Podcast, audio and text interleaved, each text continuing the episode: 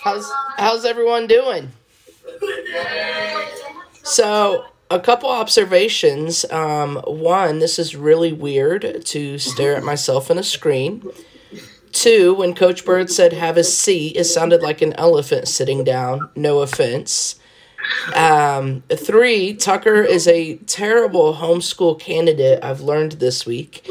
I actually tried to put him in a lion costume that someone got him for Christmas, and that went over like a lead balloon. Um, and I miss you guys. So I'm going to open in prayer. Um, I know Coach Bird just did that, but I've got a friend who's your age who's having a 12 hour brain surgery today. Uh, some of you may know of her, Malia. But I just want to pray and ask God to guide that surgery and to bless our time together. So pray with me. God, thank you for technology. Uh, thank you for just your faithfulness to us.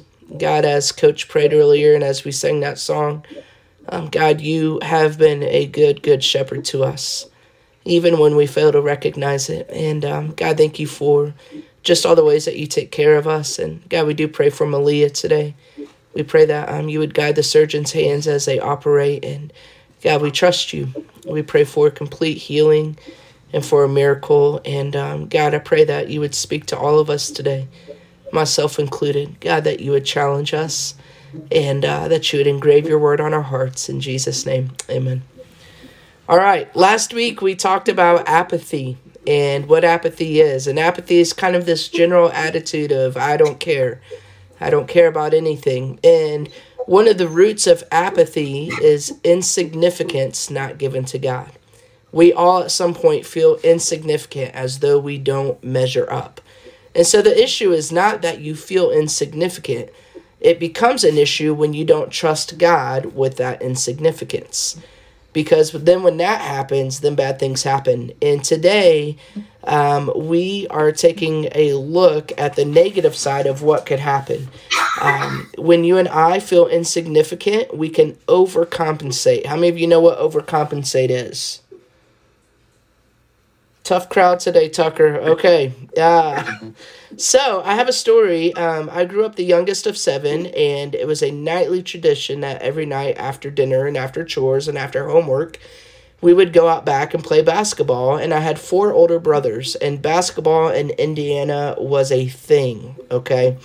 And so we would play, and when I was eight, I entered this competition. It, it was a skills and drills basketball competition, and I did really well um, but before I did that, I played in a little league, and I did some digging today in my garage, and I found this. Yeah, this was from 1989. Can you believe I was that tiny when I was eight years old to wear this? Now, what's special about this shirt is we were the gumballs. That's right.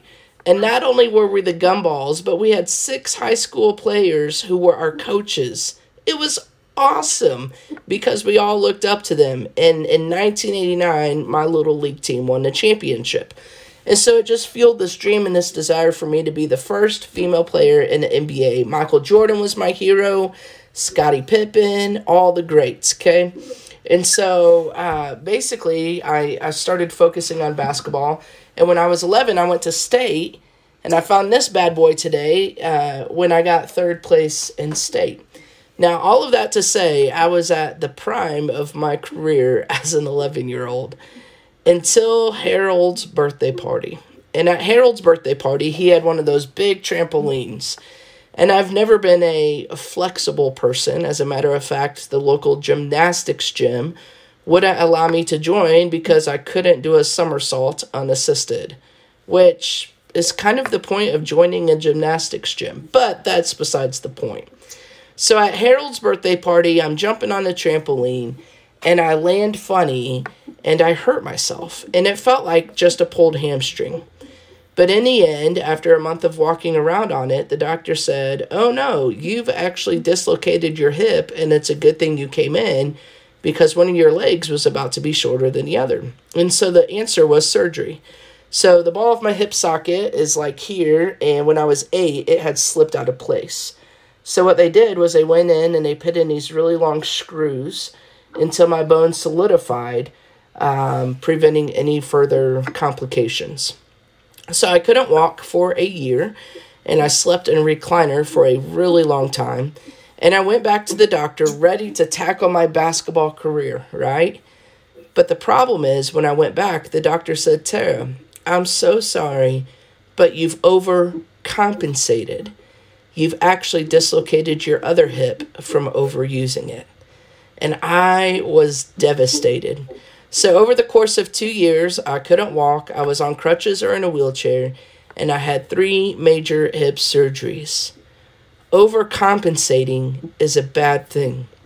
Overcompensating is when you like use something too much to counter a deficit or a weakness of some sort. In today's scripture, we're going to look at Numbers chapter 20. So turn there if you've got your Bible.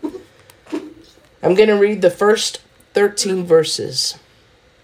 And the people of Israel, the whole congregation, came into the wilderness of Zin in the first month, and the people stayed in Kadesh. And Miriam died there and was buried there. Now there was no water for the congregation, and they assembled themselves together against Moses and against Aaron. And the people quarreled with Moses and said, Would that we had perished when our brothers perished before the Lord. Why have you brought the assembly of the Lord into this wilderness? that we should die here, both we and our cattle? And why have you made us come up out of Egypt to bring us to this evil place? It is no place for grain or figs or vines or pomegranates, and there is no water to drink. Then Moses and Aaron went from the presence of the assembly to the entrance of the tent of meeting and fell on their faces. And the glory of the Lord appeared to them. And the Lord spoke to Moses, saying, Take the staff and assemble the congregation, you and Aaron your brother, and tell the rock before their eyes to yield its water. So you shall bring water out of the rock for them, and give drink to the congregation and their cattle. And Moses took the staff from before the Lord, as he commanded them, as he commanded him. Verse 10 Then Moses and Aaron gathered the assembly together before the rock, and he said to them, Hear now, you rebels, shall we bring water for you out of this rock? And Moses lifted up his hand and struck the rock with his staff twice, and water came out abundantly, and the congregation drank, and their livestock. And the Lord said to Moses and Aaron, Because you did not believe in me, to uphold me as holy in the eyes of the people of Israel, therefore you shall not bring this assembly into the land that I have given them these are the waters of Meribah, where the people of Israel quarreled with the Lord, and through them he showed himself holy. So here's the setup. The Israelites, under the leadership of Moses and Aaron, have been wandering in the wilderness for 40 years. Does anyone remember how long that road trip should have taken to the promised land? Tough crowd. 14 days. 14 days, a 14 day road trip by foot took the Israelites 40 years. And it was because of their stubbornness and their grumbling and their complaining and their lack of belief. And so here they end up in the wilderness, the desert of Zin. There's no water, there's no 7 Eleven Slurpee slushes, there's no Chick fil A. Times are desperate, all right? and there's no water. You can go without food a while, but you've got to have water. And not only do you need water, but your livestock needs water. And so the people are grumpy, they're hangry, they're complaining. They're like, Look, Moses and Aaron, did you just bring us out here to die? We would have been better off dead back there with our family. So Moses and Aaron, being the leaders that they are, they go and they pray before God. And God gives them specific, clear instructions. And Moses, in his anger, disobeys. And, and so the problem is this Moses and Aaron don't trust God, they don't honor him as holy, and they acted in pride. In other words, they overcompensated. Moses took matters into his own hands. What did God tell Moses to do with the rock?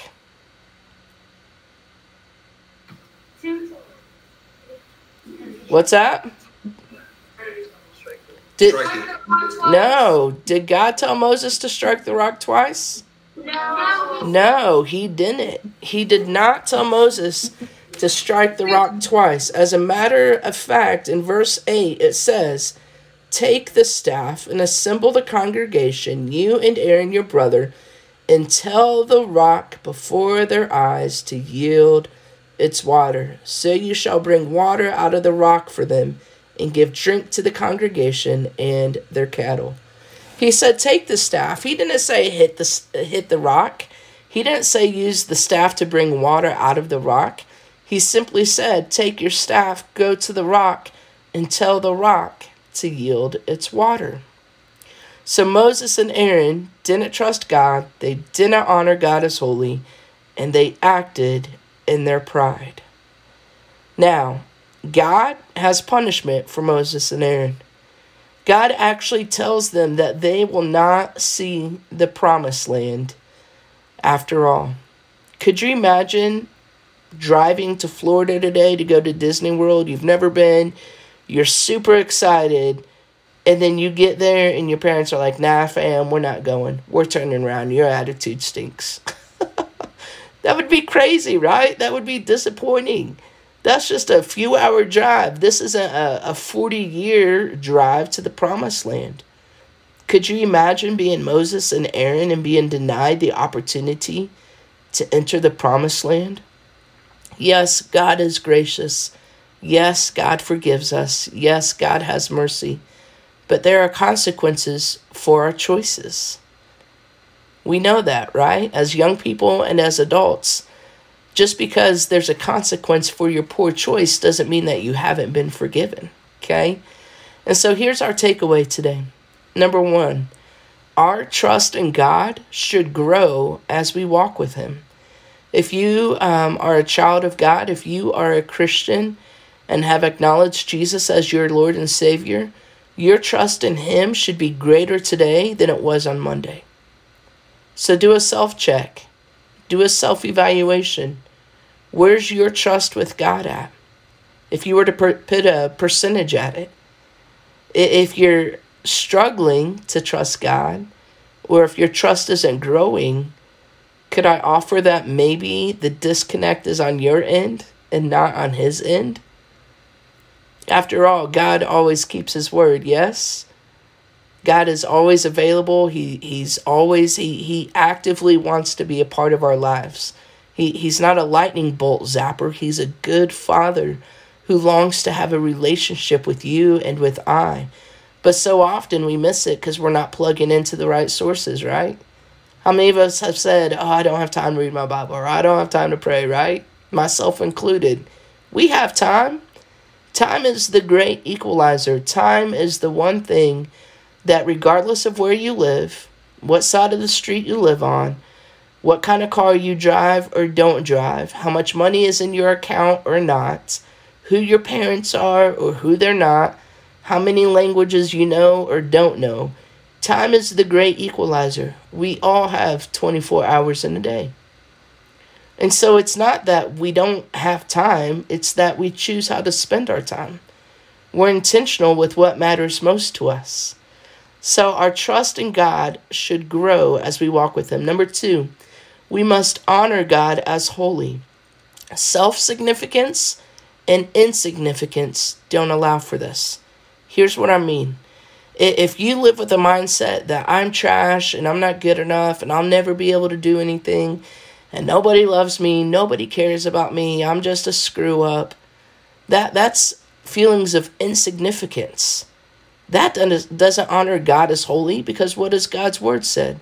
God made mankind in his image and everything he made is good. That means that regardless of how you or I feel about ourselves or what we think about ourselves, or even if nobody else sees it, I am good because God made me. He made me in his image. And God is not like man that he should lie. So our feelings of insignificance don't allow space for God to be honored as holy. When you actually talk trash about yourself, you're talking trash about God. Uh, when when God told Moses to go before Pharaoh to set his people free, Moses gave a million excuses, right? And finally he says, "Okay, I'm going to go, but who should I say sent me?" And God told Moses, "I am that I am. I am was a name of a holy God before it was a label that you used to create yourself. So when you and I say things like, I am fat, I am stupid, I am ugly, I am not lovable, you're actually saying that about God. And I don't know about you, but a God who is big enough and powerful enough and strong enough to make water come out of a rock, I certainly don't want to be uh, misaccusing with, with foolish talk. So, how does self significance or overcompensation not allow room for God to be holy? Because the opposite is this on, on one end of the spectrum, you have I'm trash, I'm not good enough, I'll never be anything right. And on the other end of the spectrum, you overcompensate, right? And you say, Man, I've got this. I, I'm all that. You're puffed up with pride. And we see what happens when we're puffed up with pride and act on that. Moses and Aaron acted with pride. And so if you're walking around overcompensating instead of giving your feelings of insignificance to God, if you're walking around puffed up saying, I'm all that in a bag of chips, well, all of a sudden you're taking the place of God. You've made yourself a little g, little God. And there is only room for one God. That is God Almighty. Only He deserves the praise and the honor and the recognition. The goal of our lives as Christians is to put Him on display. So if we're taking up all this space, we can't honor God as holy. The third thing is this we must obey God. Not when we feel like it, not if it's convenient, not if it feels good, not if others are cheering us on or saying thank you. Our delight is to simply obey as children of God. Jesus told his disciples, It's not enough for you to say that you love me. If you love me, you'll do what I've asked you to do. Obedience is required for the child of God, for the one who claims to love God. Lip service is easy. Anyone can say anything these days, right?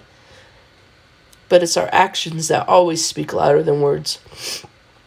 And the last thing is this even in our stumblings, even in our failure, even in our sin, God still has mercy on us.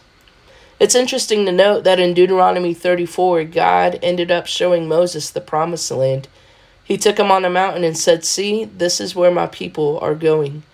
Now, he did not allow Moses to enter the promised land because shortly thereafter Moses died. But God showed Moses the promised land. And God continued to use Moses to lead his people. You and I could never earn God's love. We don't deserve to be his children. We, we don't deserve, we, we couldn't do enough right to be used by him. But in his mercy and grace, God chooses to use each of us, those of us who are available. And that's the kindness of God. That's the mercy of God. And so I want to challenge each of you today to consider where is your heart? Where are your feelings? Feelings are real, but they rarely speak truth. Truth and reality are sometimes two different things. You can feel like nobody loves you, but the truth is there are many who love you, myself included, your teachers, your coaches, your principals, and administrators. You could feel like God doesn't have a plan for you, but that goes against what Scripture says. God has a plan and a purpose for each one of us. You're not the result of two planets colliding or some cosmic collision or blow up explosion. It says that before you were knit together in your mother's womb, that you were a thought and a dream of God's. That's pretty special. That's pretty special. But you have to trust God in a process. You have to allow Him to be God. Some of us get in the way of God being God in our lives because we think we've got it under control and we don't need Him. I promise you, you need God. And some of us miss the moment with God because we're walking around like trash, stinking thinking. So, where are your hearts? Where are your thoughts about who you are? Do you want to be like Moses and Aaron who missed the promised land? Are you willing to trust God with whatever He asks of you, especially when it doesn't make sense?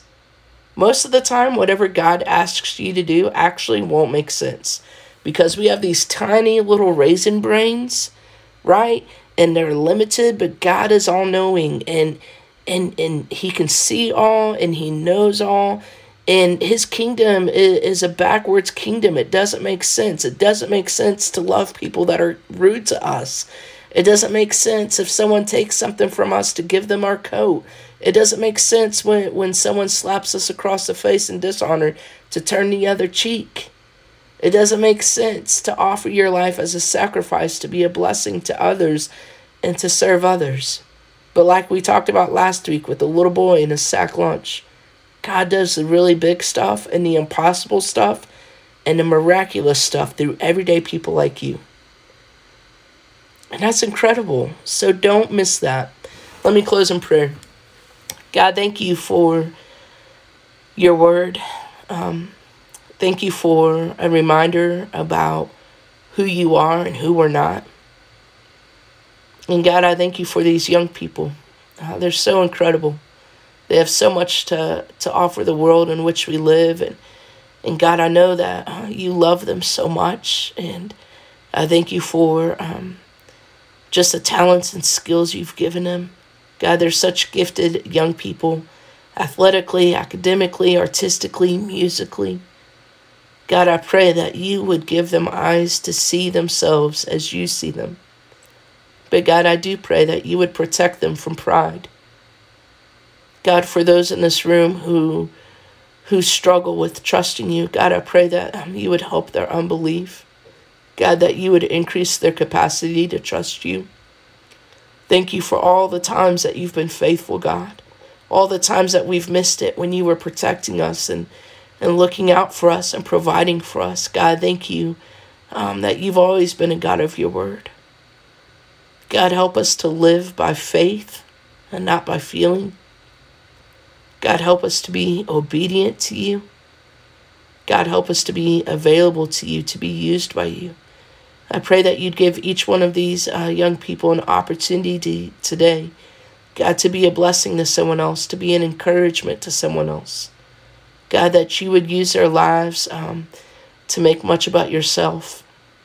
God, I pray that um, you would bless Cornerstone, that you would bless the the families uh, represented there, God, that you would bless our leadership with wisdom and discernment as they make decisions and God, help us not to waste our lives stuck on ourselves.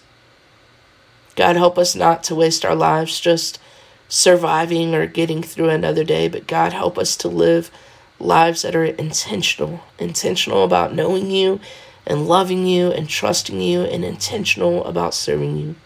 We love you and we thank you in Jesus' name. Amen. Hope you guys have a great day.